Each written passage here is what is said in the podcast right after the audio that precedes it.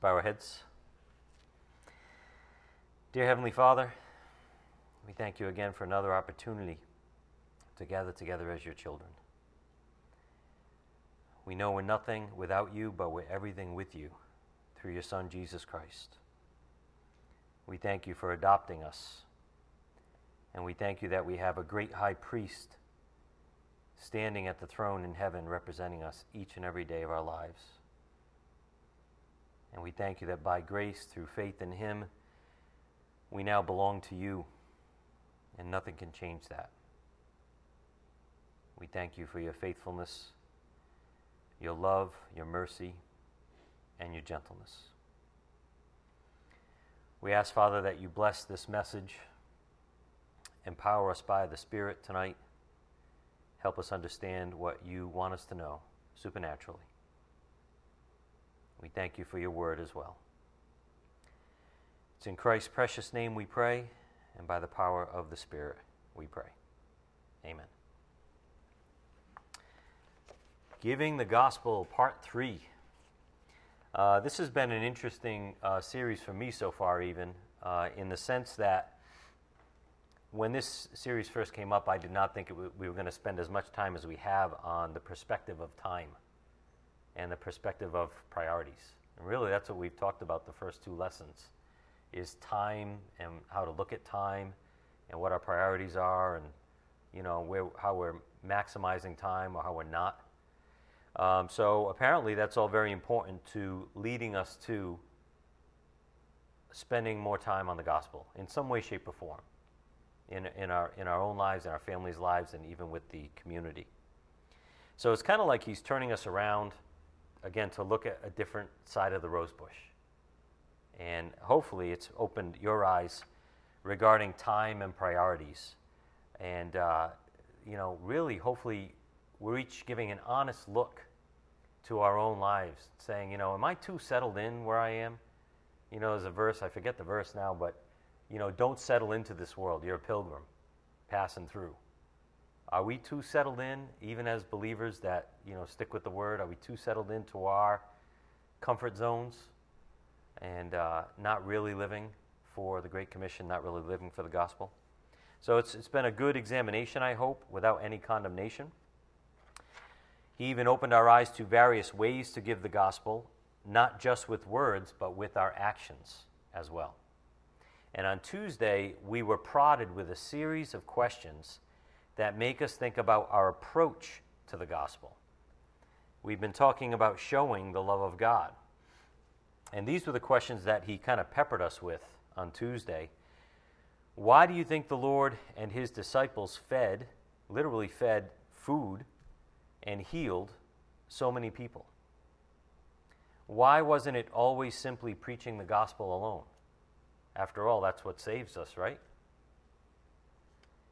Was it to show and prove the love God has for us? And, and that made me think of the proof of our faith in 1 Peter?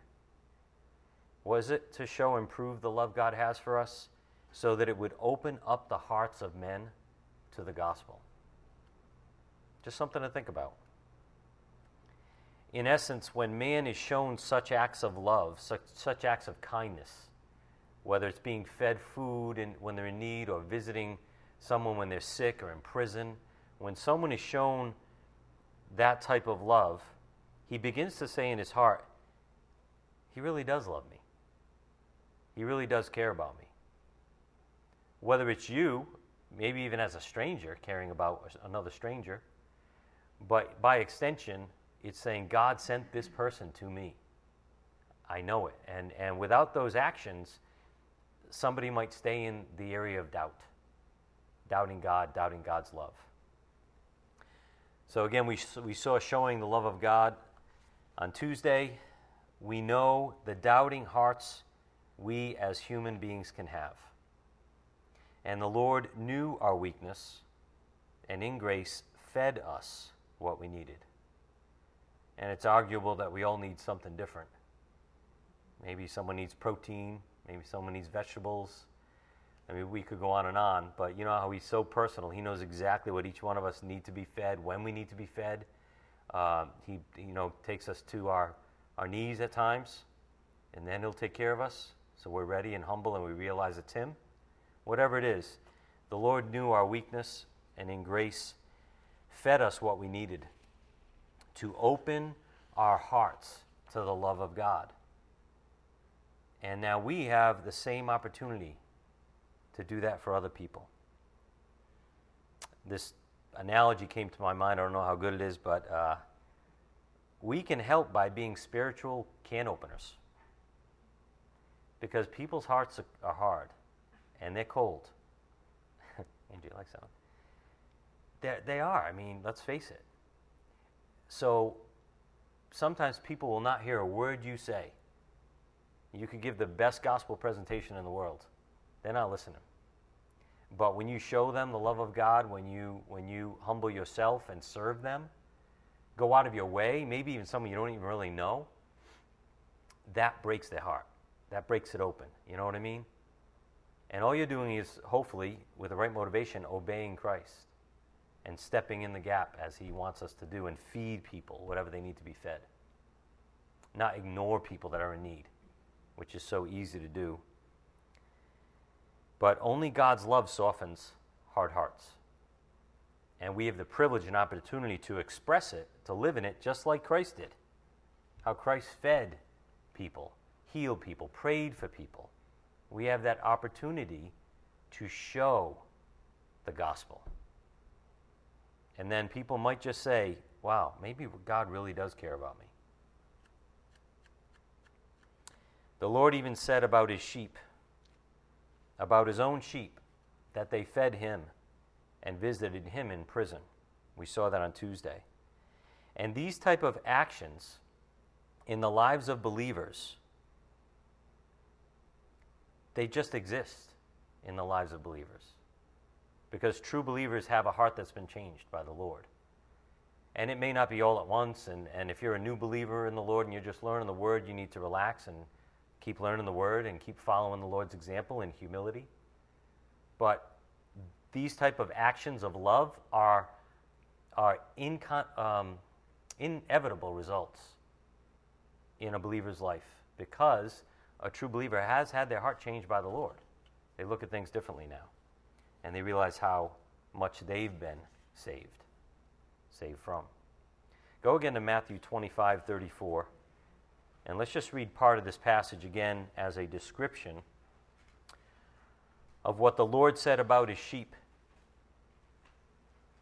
True believers, not the goats, but the sheep. Matthew 25 34.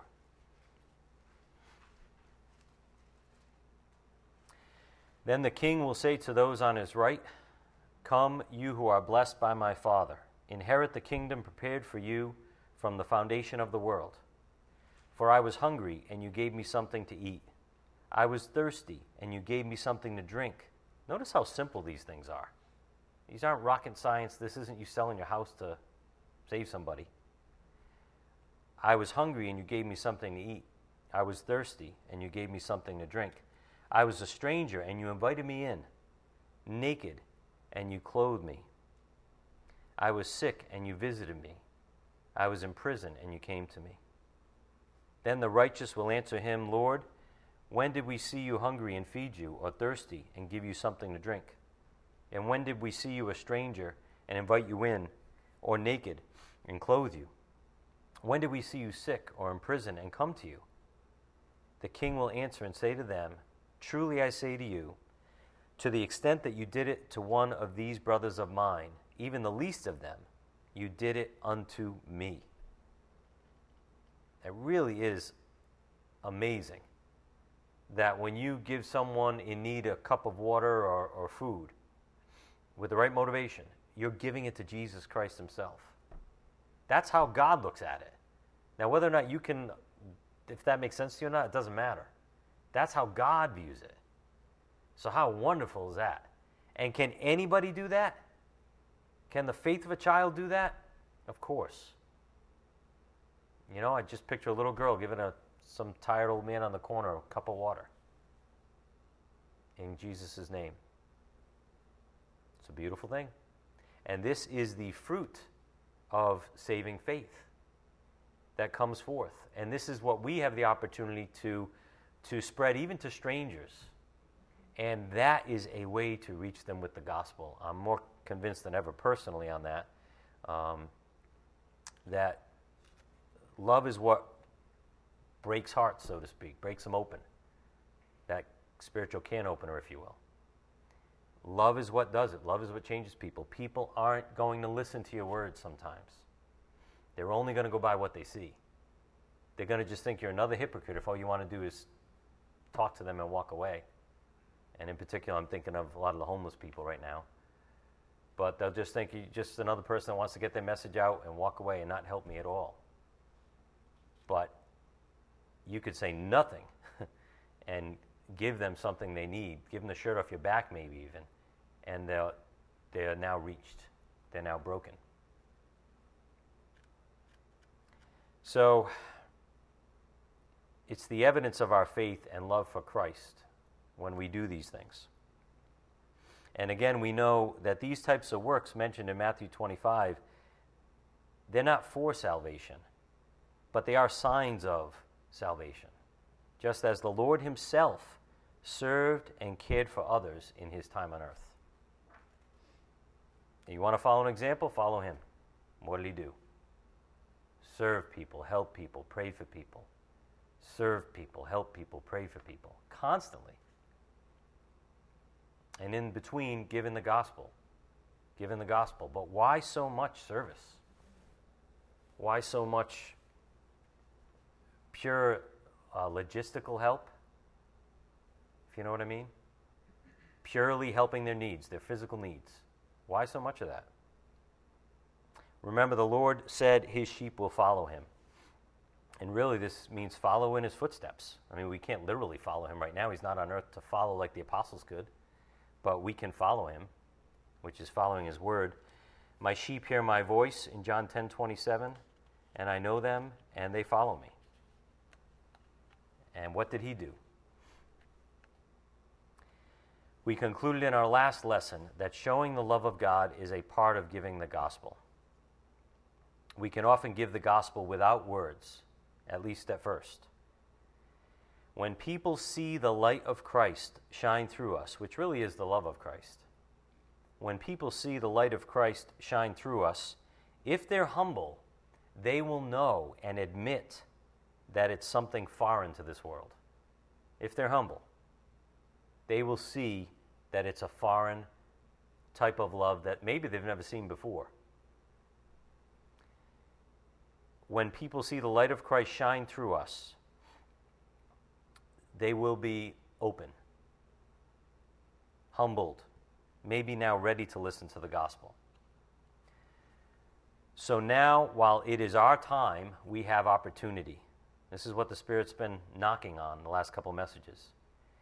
Again, in a sense, the spiritual life truly is a race against time. And so the Scripture encourages us over and over to make the most of our time. And God wants to change our perspective regarding time and priorities and using those things for the gospel. We talked about using the time for the gospel and how we are new creatures in Christ, and God wants us to, or wants to set us free with His perspective. Time can either be on our side, used by us efficiently, or we can be used by time and wasted away forever and ever.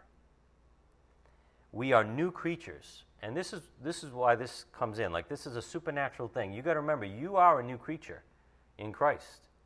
You don't always feel like it because sometimes you give into the flesh, but you are a new creature in Christ now. And you have divine power. You have Christ in you. And we have a calling on our lives. We can make our time count for all eternity. Old creatures can't do that.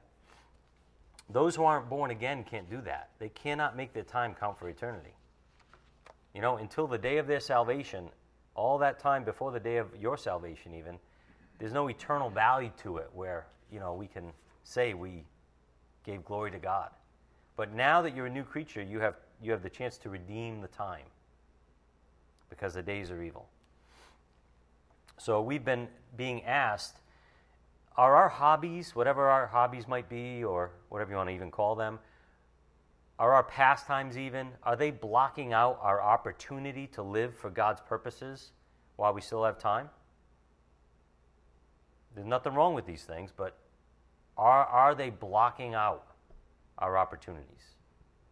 Are they uh, monopolizing our opportunities? As the Spirit brought up, there's nothing wrong with enjoying hobbies as a treat in life. But if they take over your life and your time every day, you might want to look in the mirror. If your hobbies take over your life and your time every day consistently, you might be a slave to those things. And most importantly, be missing out on becoming a partaker of the gospel. When we get to heaven, we do not want to have regrets, do we?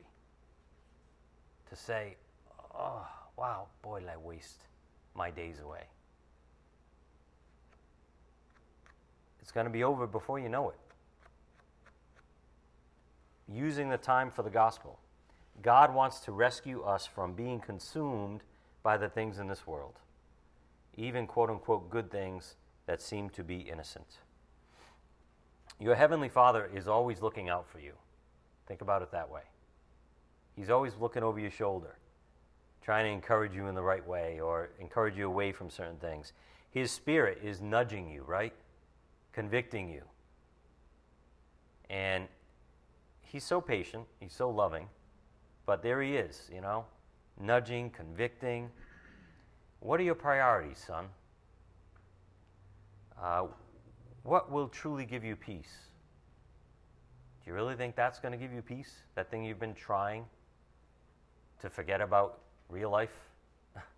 thing, that thing you've been using too much of to forget about real life?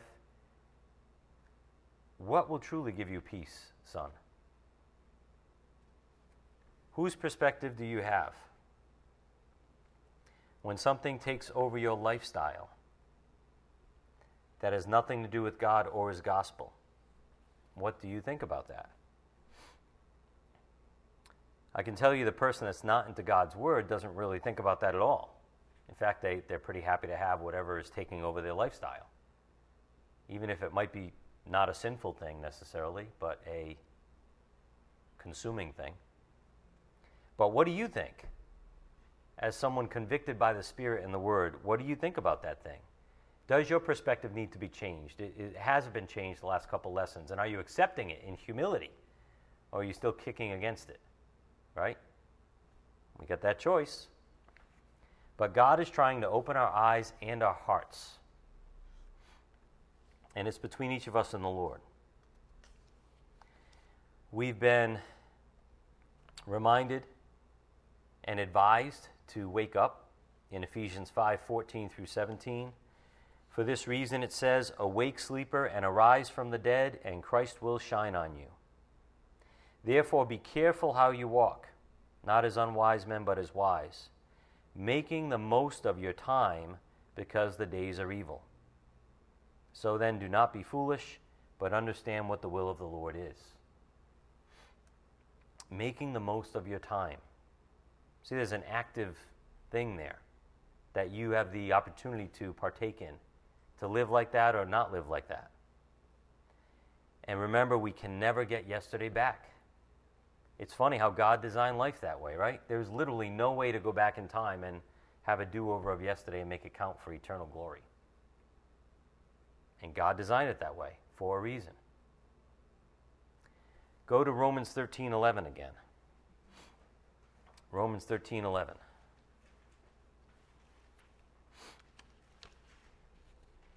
So the Spirit is still on this thing called time. So maybe, you know, maybe our problem is not that we're not willing to share the gospel.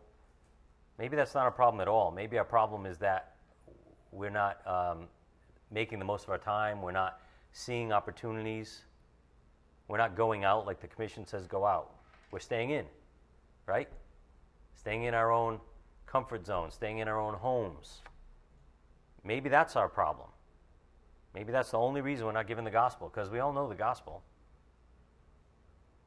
Romans 13 11. Do this in context, loving your neighbor. Do this knowing the time, that it is already the hour for you to awaken from sleep. For now, salvation is nearer to us than when we believed. So, love your neighbor as yourself, by the way. Remember that from a month ago? Don't just love your neighbor, love your neighbor as yourself. Before it's too late and you lose that opportunity. You lose that opportunity. Have you ever talked to somebody? Have you ever said hi to somebody on the street that you really didn't want to say hi to? Maybe it's your next door neighbor. You know, maybe it's um, someone who you recognize their face, but you don't remember who they are. You know, that happened to me today, actually. I recognized this guy, and I knew I knew him, but I couldn't pin it. I didn't remember his name. I knew I knew him. And I decided to go up to him. I almost walked out the door, though, actually, and not went up to him, but I said, ah, what the heck. And ended up being a good conversation. So, like, it's one of those things where I guess, again, we're kind of stepping out by faith and doing those things. But if all your time is on video games, or all your time is uh, consumed by any hobby, it doesn't matter what it is, I don't want to pick on anything really. If all your time is entrenched in that thing, then you're not going to be in that situation to recognize that guy or even see that guy that you know. So, what's it saying? What's the Spirit saying? Love your neighbor as yourself before it's too late and you lose that opportunity. That opportunity. Loving your neighbor might be helping them in a variety of ways. Maybe logistically, maybe with food or, or helping them in sickness or whatever, and then giving them the good news of the gospel at the right time. But maybe this is our perspective as believers on the board. God has temporarily left us here for others. It's simple truth. I mean, there's not much, there's not many other reasons we're here left behind. It's really for others and to bring Him glory. But how do we bring Him glory? It's through serving others, through spreading the gospel. So God has temporarily, temporarily left us here for the sake of others. Even though we've been saved, rescued from sin and death, we've been placed in union with Christ from the moment we first trusted in Christ from our heart. By grace, we're saved, we have eternal life, we're seated with Christ in heavenly places. We could go on and on and on. But God has left us here for now for others. So, what are we doing? Go to Colossians 4 5. And let this perspective on the board set you free. Again, it's kind of like knowing the Great Commission. When you know why you're here, then you don't have to search for your purpose anymore. Right? Instead of struggling and trying to figure it out, keep it simple. We're here for others. We're here for the Great Commission. Colossians 4 5, Con- conduct yourselves with wisdom toward outsiders, making the most of the opportunity is that same phrase that we saw in that other verse, Ephesians 5, making the most of your time. Here it says, making the most of the opportunity. The Spirit has been saying, Will you let your opportunities just pass you by? Or will you make the most of the opportunity in front of you? And forget about the past. Don't make that mistake. Will you make the most of the opportunity in front of you from this day forward? We can't get yesterday back. As we heard on Tuesday, now is the time for your light to burn. So burn, baby, burn. It's your turn. It's your turn. Right now. Have you ever thought about life this way? Think of the big picture. Right now, it's your turn on this earth. Everyone who has lived and died in this earth for the last 6,000 years, their turn's over. They had their turn. God knew how long each turn should be because He's omniscient. But their turn's over. Never to come again in this way, shape, or form to glorify God by faith without seeing God. So right now it's your turn. We only get one. We also saw this on Tuesday. Will you let your turn pass you by without being useful to the master, especially in regards to becoming a partaker in the gospel? What a shame if that happens. But the Spirit's waking us up. Be a partaker in the gospel, be a partaker in the Great Commission. However, it is that you get involved, whatever your role might be, be a partaker, be a co participant. So sit back and relax. Be open to the fact that maybe the Lord right now is just trying to change your perspective on this, on how you use your time, on opportunities, on missed opportunities. Maybe He's just trying to transform your heart to be more like His. But the fact of the matter is, we do only get one turn. Don't just try to pass the time in life. It's an easy thing to do, especially when you're not feeling good, or you, you know you get a little funk, or you're depressed, or whatever, or you start getting in self pity. It's an easy thing to do to just pass the time. Potato chips, beer, couch, baseball, whatever your thing is. It's easy to go into zombie mode and say, I don't want to think about anything right now, so I'm going to sulk with all my favorite goodies, and I'm fine with that. I mean, what is that attitude, right? We're just trapped in self pity, and we all fall into it.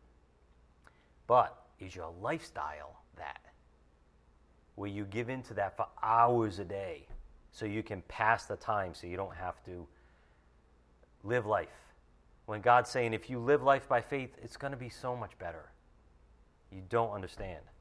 If you make the most of your opportunity, you're going to be so thankful in heaven that you obeyed my spirit and my word. Use the time. Look up and ask the Lord, What can I do for you today? If you ask that with sincerity, how could he not love that question? But it takes humility. Maybe you need to pray when you're in that funk. Bow your head and pray and say, Lord, snap me out of this, help me out here. What do you want me to do? today? Where do you want me right now? Do you want me to call somebody right now? Text somebody right now? Do you want me to witness to somebody right now? What do you want me to do? Let me do something for your kingdom while I still have the opportunity. You might even invite someone to share in your favorite hobby with the intent, not of sulking and wasting time, but with the intent of serving them and maybe sharing the good news. Why not? That's going to come up on Sunday, actually, some examples of that idea. Why not? You know, uh, listen, one, one thing could be the same thing could be good or evil, depending on how you use it. Whatever that thing is. Right? If it's watching a baseball game, you know, if you if you're a slave to it every single day of your life and you just use it to um, avoid living in the plan of God, then it's evil to you. If you use it as a, a treat, as an enjoyment to yourself, and as a method to even share the gospel, then it is good to you. Right? It, it goes back to our motivation. So, you will be blessed. You will be blessed by using your time for God's purposes. And another reason you'll be blessed, we talked about is a great relief that comes from living for others. When you actually live for others, you are relieved from being occupied with yourself. It is a wonderful truth of life, that right there on the board. When you actually do live for others, you will be relieved. It's a reaping what you sow thing, you could say. This is how God designed life. He designed life so that the only way to find true life is to live for others. It's how we're built. It's how we're built. Just like that hole in our heart that craves to know about God and eternity. That's how God built us. And so our Lord designed life itself so that the only way to find true life and peace is to live for others. And we know we find true happiness when we submit to his ways which are opposite of our ways. So we're being told over and over by the Spirit wake up, while there's still time to be used for God's glory. And this, by the way, this whole conversation is not a works issue. This is a faith issue. It's not saying go out there and do all this stuff right now and make it happen and, you know, use your human will and force it even if you don't feel like it. No, we're talking about a faith issue. We're talking about trusting God for these things, praying for the strength and the wisdom to do these things, for opportunities even. And when we live in, in faith, when we have the right attitude in our heart of humility and submission, that His ways are better, that you don't know what's best, but He does, that faith is what's going to produce wonderful works in your life. Help you not waste the time and even become a great blessing to yourself, even a great relief to yourself. Go again to 1 Corinthians 7, verse 29. We saw this also on Tuesday, but I think this is worth repeating. It really is a perspective change.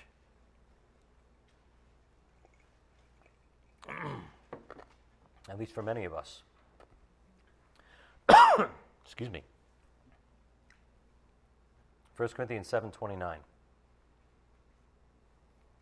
But this I say, brethren, the time has been shortened, so that from now on those who have wives should be as though they had none, and those who weep as though they did not weep, and those who rejoice as though they did not rejoice, and those who buy as though they did not possess, and those who use the world as though they did not make full use of it. For the form of this world is passing away. Notice in that passage the good and the bad things. Stop being occupied with them. They're all, they're all passing away. If you're sorrowful, stop being occupied with it. It's going to go away soon. If you if you're what's it say rejoicing, stop being occupied with it. It's going to go away. Live for God. The, the form of this world is passing away. So is that your perspective in this verse or is that foreign to you? That's the godly perspective. The Lord could return at any moment the form of this world is passing away. So God is encouraging us to stop sleeping. Put on the armor of God so we can be used for every gospel opportunity that He wants us to be involved in, directly or indirectly. And share the good news boldly as we should when we can. Go to Ephesians 6, verse 13.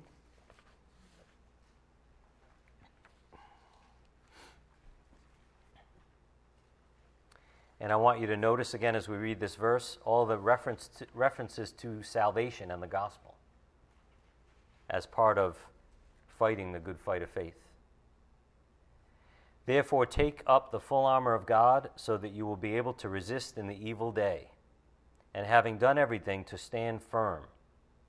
Stand firm, therefore, having girded your loins with truth, and having put on the breastplate of righteousness and having shod your feet with the preparation of the gospel of peace. You know, that word preparation just jumped out to me there. I mean, we've been preparing for years, many of us, in the Word of God, right? Well, let's put the boots on. It's preparation to do something. Shod your feet with the preparation of the gospel of peace. In addition to all, taking up the shield of faith with which you will be able to extinguish all the flaming arrows of the evil one. Satan's going to attack you as you go forward in the Great Commission for your life. He's going to distract you, he's going to tempt you, but you have the shield of faith. You're going to have to lift it up and block those arrows that are coming at you to say, You can't do this. You're not going to do this. You're not going to make enough money. You don't have the time. You don't have the time to live for others. What about yourself? He's going to pepper you with lies and temptations and maybe even from other believers, so that you don't live in your calling and you don't become a partaker of the gospel. So notice the order of this thing, even. Shod your feet with the preparation of the gospel of peace. In addition, taking up the shield of faith with which you will be able to extinguish all the flaming arrows of the evil one. And take the helmet of salvation and the sword of the Spirit, which is the Word of God. With all prayer and petition, pray at all times in the Spirit. And with this in view, be on the alert with all perseverance and petition for all the saints. Pray for others. Pray for your fellow soldiers. And pray on my behalf, Paul says, that utterance may be given to me in the opening of my mouth to make known with boldness the mystery of the gospel, for which I am an ambassador in chains, that in proclaiming it I may speak boldly as I ought to speak. Folks, we have the truth, and we know it's the truth. When we speak boldly about the gospel, people say to themselves, wow, he's really, he really believes that. I could tell how convicted they are. I, don't, I think the message is a little crazy, but look at their conviction.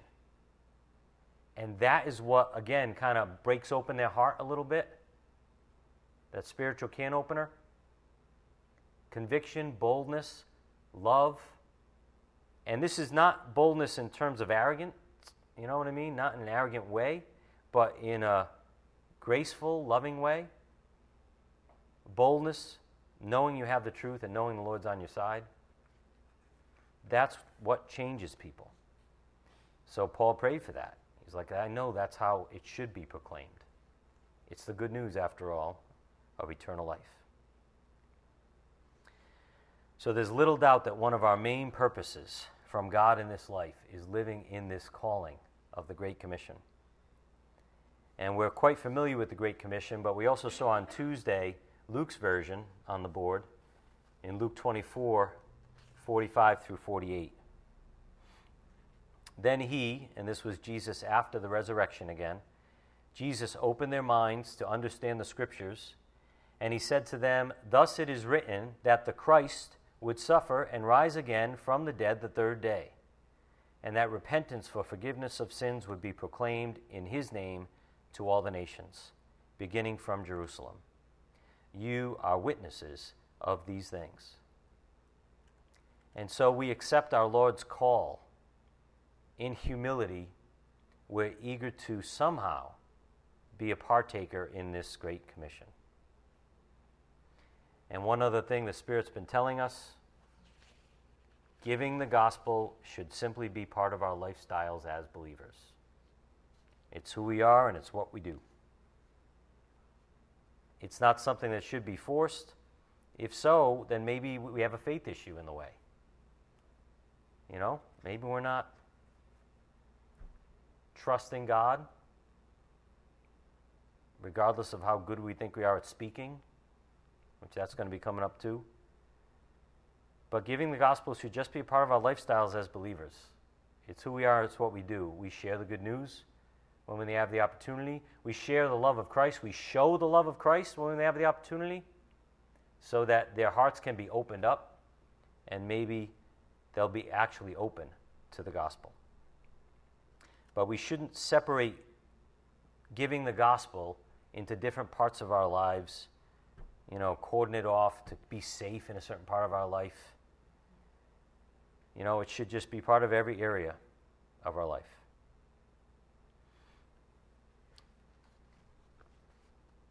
Giving the gospel, if we decide to live in it, the gospel becomes us and we also become partakers in the gospel.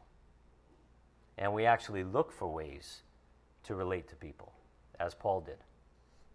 Do you see how the do you see how the viewpoint's different there? Like instead of waiting for people to come to you to present the gospel, you actually look for ways to go present the gospel? Right? We make giving the gospel part of our everyday lives if we do that, it's part of love and obedience to the Lord's call. This is why the Spirit has been prepping our hearts and giving us His perspective on this. So now we're going to switch gears a little bit. And now that hopefully we have a different perspective on time and its value and priorities, the apostles gave us wonderful examples of how to share the gospel with others. Throughout the book of Acts, there are a variety of presentations of the gospel, as we've seen earlier this year. On the board some examples are Acts chapters 2, 3, 7, 10, and 17. And this is just something maybe to go home and read to refresh yourself on the different ways they gave the gospel. We're not going to go over this in this series again, but to almost encourage yourself and give yourself the, their viewpoint again and their approach, their style. Uh, you'll notice when you read these chapters the boldness that they just plainly said the good news without apprehension, without um, tiptoeing, without, you know, just this is it. This is the good news. And that's what you'll see. And I hope you use that to your advantage just to encourage your soul. We certainly know now that there's more than one way to lead people to saving faith in Christ. And the Spirit will guide us if we're listening. He knows what people need, need to hear and what people need to see. He wants to prepare our souls for what will be coming, which it seems like what will be coming for all of us are opportunities, if we're open. Opportunities. He's saying, I'm going to give you a chance. I'm going to put you in the lineup. Grab your bat. Start swinging. Start loosening up. Sorry if I can't get away from the baseball analogies. Apparently, I'm still a little resentful. But uh, really, he's saying it's your turn, right? It's your time. Start loosening up. I'll use you. I, you know, I'm, I'm, gonna, I'm not going to give you more than you can handle. I'm not going to tempt you in a way you can't handle. I'll use you how I want to use you. It's not necessarily on the front lines, per se. But if you're open to being used for the gospel and you pray about that, He's going to use you. And you start using time differently and thinking about life differently and opportunities differently, and you pray more about that, you watch how He opens your eyes and gives you things of eternal value to do. So, Paul also gives us general direction on giving the gospel. We just saw in one verse how he said, Help me proclaim it boldly, like I should. In 1 Corinthians, I was reading and it just jumped out at me how Paul repeatedly tells us how he shared the gospel. So on the board, the way Paul reached the Corinthians with Christ and started a church there for them was by relying on the truth and the Spirit, not on his own words of intelligence. We see this in 1 Corinthians 1:17, chapter 2, 1 through 5, chapter 2, 12 through 13, and chapter 4, verse 20. So, as you read this point on the board, rely on the truth and the Spirit, not on your own words of intelligence. Some of you are like, that's good, because I got nothing. I got no intelligence. I've got no eloquence in my words. And that's a good thing. That's a good place to be. Because now you're weak enough for God to get all the glory when He uses you. It can actually be a hindrance when people have intelligence or eloquence because now you got to get out of the way more. You know? Paul was arguably a genius, but apparently very humble by what the Lord uh, saved him from. So, in humility, he put himself aside and relied on God's wisdom and power, not his own. Go to 1 Corinthians 1:17. Let's see these few examples today. 1 Corinthians 1:17. Thank God if you're not good with words. Maybe, just maybe, he just wants you to show people the love of Christ that's impartial and unconditional, and let that speak. 1 Corinthians 1:17 for Christ did not send me to baptize, but to preach the gospel, not in cleverness of speech, so that the cross of Christ would not be made void. This is, this is a genius speaking who knew the Word of God, knew the law inside and out. He said, I'm here to preach the gospel, not in cleverness of speech, so that the cross of Christ would not be made void. So, on the board, regarding giving the gospel, it takes human effort to have cleverness of speech, to quote unquote try to sound eloquent and intelligent. It takes human effort. And you know what? It stinks. It, it actually is more. You're making it more work than it's supposed to be. In freedom, we can drop that garbage and simply stick to the cross of Christ so that it won't be made void by our many words. Live in the freedom. Live in the childlike faith He's calling you to do. He's asking you to water a plant, He's asking you to water a seed. Plant the seed. Enjoy that freedom. He's not asking you to do it the hard way or a complicated way. He's asking you to do it the simplest way you can without adding your own attempts at looking good. Go to 1 Corinthians 2, verse 1. Again, on the board, it takes human effort to have cleverness of speech, to try to sound eloquent and intelligent. But in freedom, we can drop that garbage and simply stick to the cross of Christ so that it won't be made void by our many words. 1 Corinthians 2 1. And when I came to you, brethren, I did not come with superiority of speech or of wisdom, proclaiming to you the testimony of God. For I determined to know nothing among you except Jesus Christ and Him crucified. I was with you in weakness and in fear and in much trembling. This is the Apostle Paul. I was with you in weakness and in fear and in much trembling. I don't know about you, but I don't think of him that way. I think of, you know, you think of him as a great believer and a powerful speaker and bold. But this is why he was so good at spreading the gospel. I was with you in weakness and in fear and in much trembling. And my message and my preaching were not in persuasive words of wisdom, but in, but in demonstration of the Spirit and of power, so that your faith would not rest on the wisdom of men, but on the power of God. Paul didn't want his hearers relying on him and his wisdom. He didn't want their faith resting on him. And that's what happens if we try to be eloquent and powerful and blah, blah, blah. Paul's like, that would be a huge mistake. That's why I was with you in weakness and in fear and in trembling. I don't want you to look at me. I want you to look at Christ and the cross. Your faith needs to rest on the power of God, not the wisdom of men. So, Paul didn't want to be a hero. It's a good example for all of us. He wanted people to see that only Jesus Christ can be the true hero. And that's why he got out of the way and he listened to the Spirit. And he relied on the Spirit's power. And part of a demonstration of the Spirit's power is us being open to what the Spirit wants to say. Again, part of a demonstration of the Spirit's power in us is being open to what the Spirit wants us to say. When we do that, the receiver of the gospel will often be thinking, How did he know that about me? He just said exactly what I've been thinking about or what's been bothering me.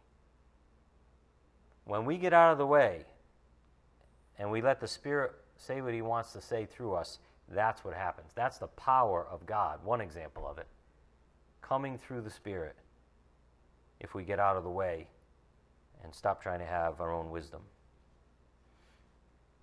We mustn't rely on our own wisdom or rehearsing our own presentation of the gospel, but on His power and perfect guidance. And let the fact that God can use an ass to speak to someone give you confidence. And I'm not talking about this ass, I'm talking about Balaam's ass, okay? But he used a donkey to give the gospel. And so he says, Will you just be that vehicle? Will you just be that um, vessel and let my spirit speak through you. Stop rehearsing. Stop trying to look good, try, trying to look smart, trying to have words of wisdom. what a shame it would be that the cross of Christ be made void because of us getting in the way. So, this is all good news, by the way. I mean, this is all making it simpler for us if we're humble. This is not complicating it, this is making it easy to give the gospel. So we saw this too on Tuesday. You might be the quietest person on the planet, but he can supernaturally use you to say the right thing at the right time and bring someone to Christ. If you're humble. On Tuesday, I made the reference to someone just saying the name Christ when asked why they're loving someone impartially and unconditionally. And I just want to clarify I'm not saying that that's the accurate way to state the full gospel. Okay? We know the fullness of the gospel. We've been trained well now by the Spirit and the Word for a year. It's what people need in the moment that counts.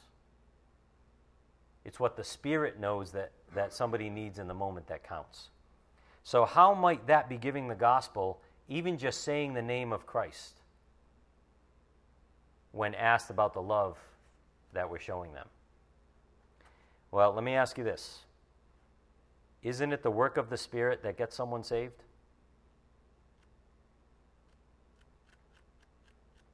Isn't it supernatural for a person to turn to Christ in their heart?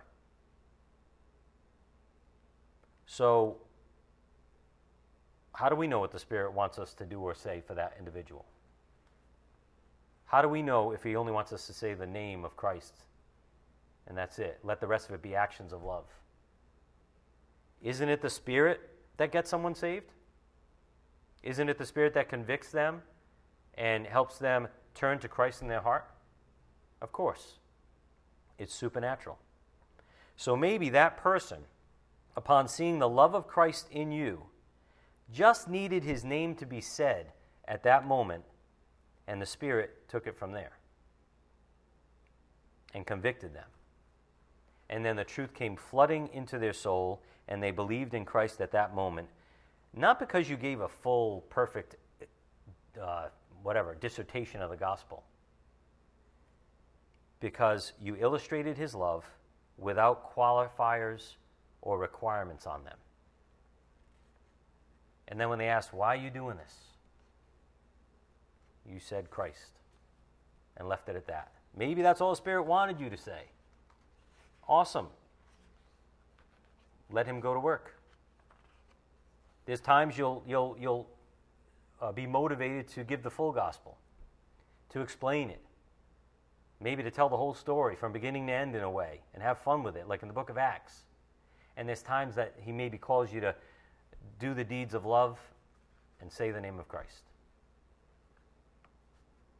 But the Spirit's the one on the board. The Spirit is the one who helps people actually believe. Even if we don't actually use the word believe to others. You want a couple examples of that again? Go back to Acts chapter 2 and 3. The word believe is not even mentioned by the apostles. And people came to Christ. They believed by the power of the Spirit because they believed the message. But the Spirit is the one who helps people believe. Even if we don't actually say the right words, even the word believe. This is why we go out and trust the Spirit in what needs to be done and said. Step out on, on faith. Get off your couch. When you're ready, pray. Pray, see, see how He wants to use you. But just go out and let Him use you with the faith of a child. Stop trying to plan things and say the right words. It's God and His plan. It's not about us. We are just vessels, vessels of mercy and He will use us mightily if we're just willing to go out. Look at 1 Corinthians 2, verse 12.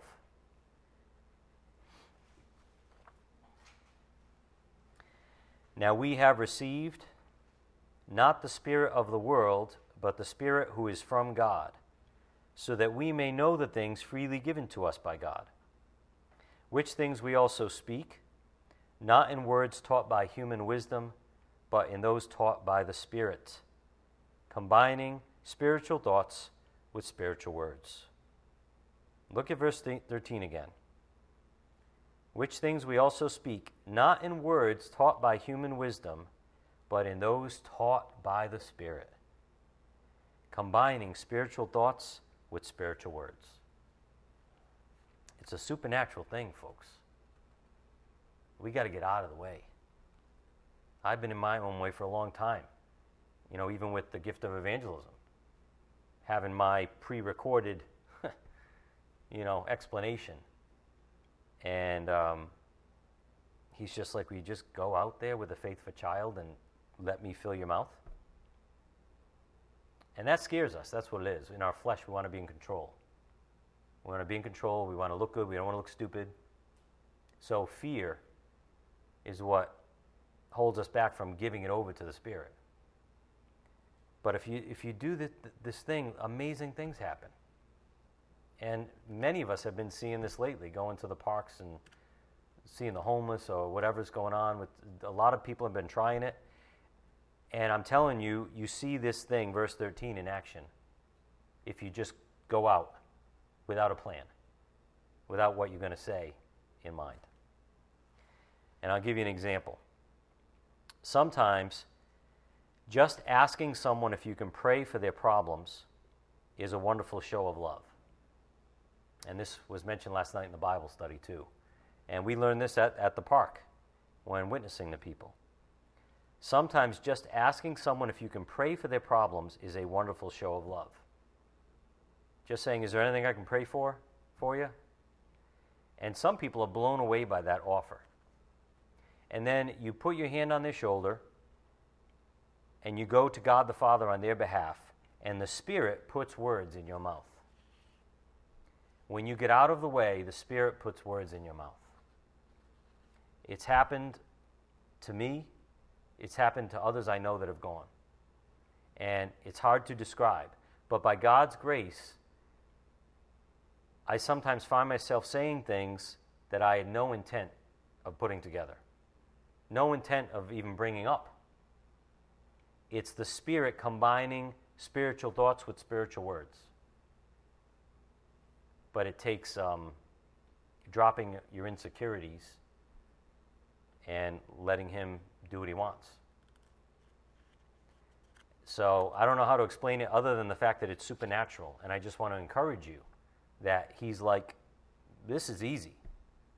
It's supposed to be simple. Just go out. Let me use you. You know the good news. You know the gospel. Don't worry about it. Go out and show people that you actually give a crap. Go out there and just show them. Talk to them. You know, I don't know, give them a bottle of water. Um, you know, spend a minute with them, see what's going on in their life, and let the Spirit do His thing. So don't underestimate the power of just asking someone if you can pray for them. You'd be shocked sometimes.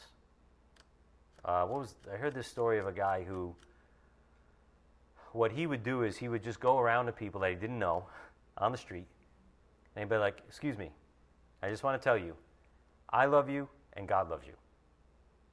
That was his approach.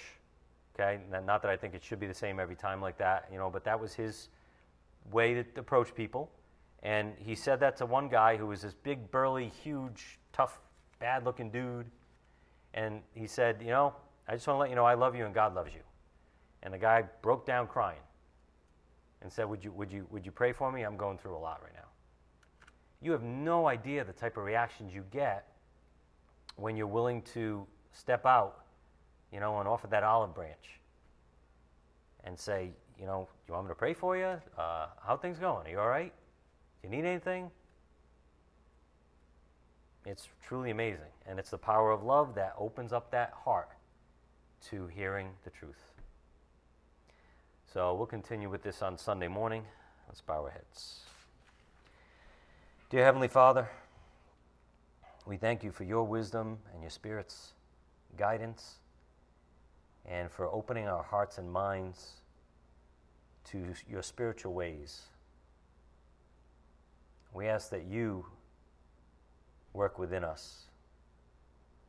Help us be willing, willingly humble, and let you combine spiritual words and spiritual thoughts as only you can do it, Father. You know exactly what people need to hear. You know what they're going through. Help us just be vessels of mercy. Father, help us learn these things and apply them to our own hearts and help us bring your good news out to a lost and dying world that really needs it so desperately. We ask you your blessing upon everyone as we go this evening. It's in Christ's precious name we pray, by the power of the Spirit. Amen.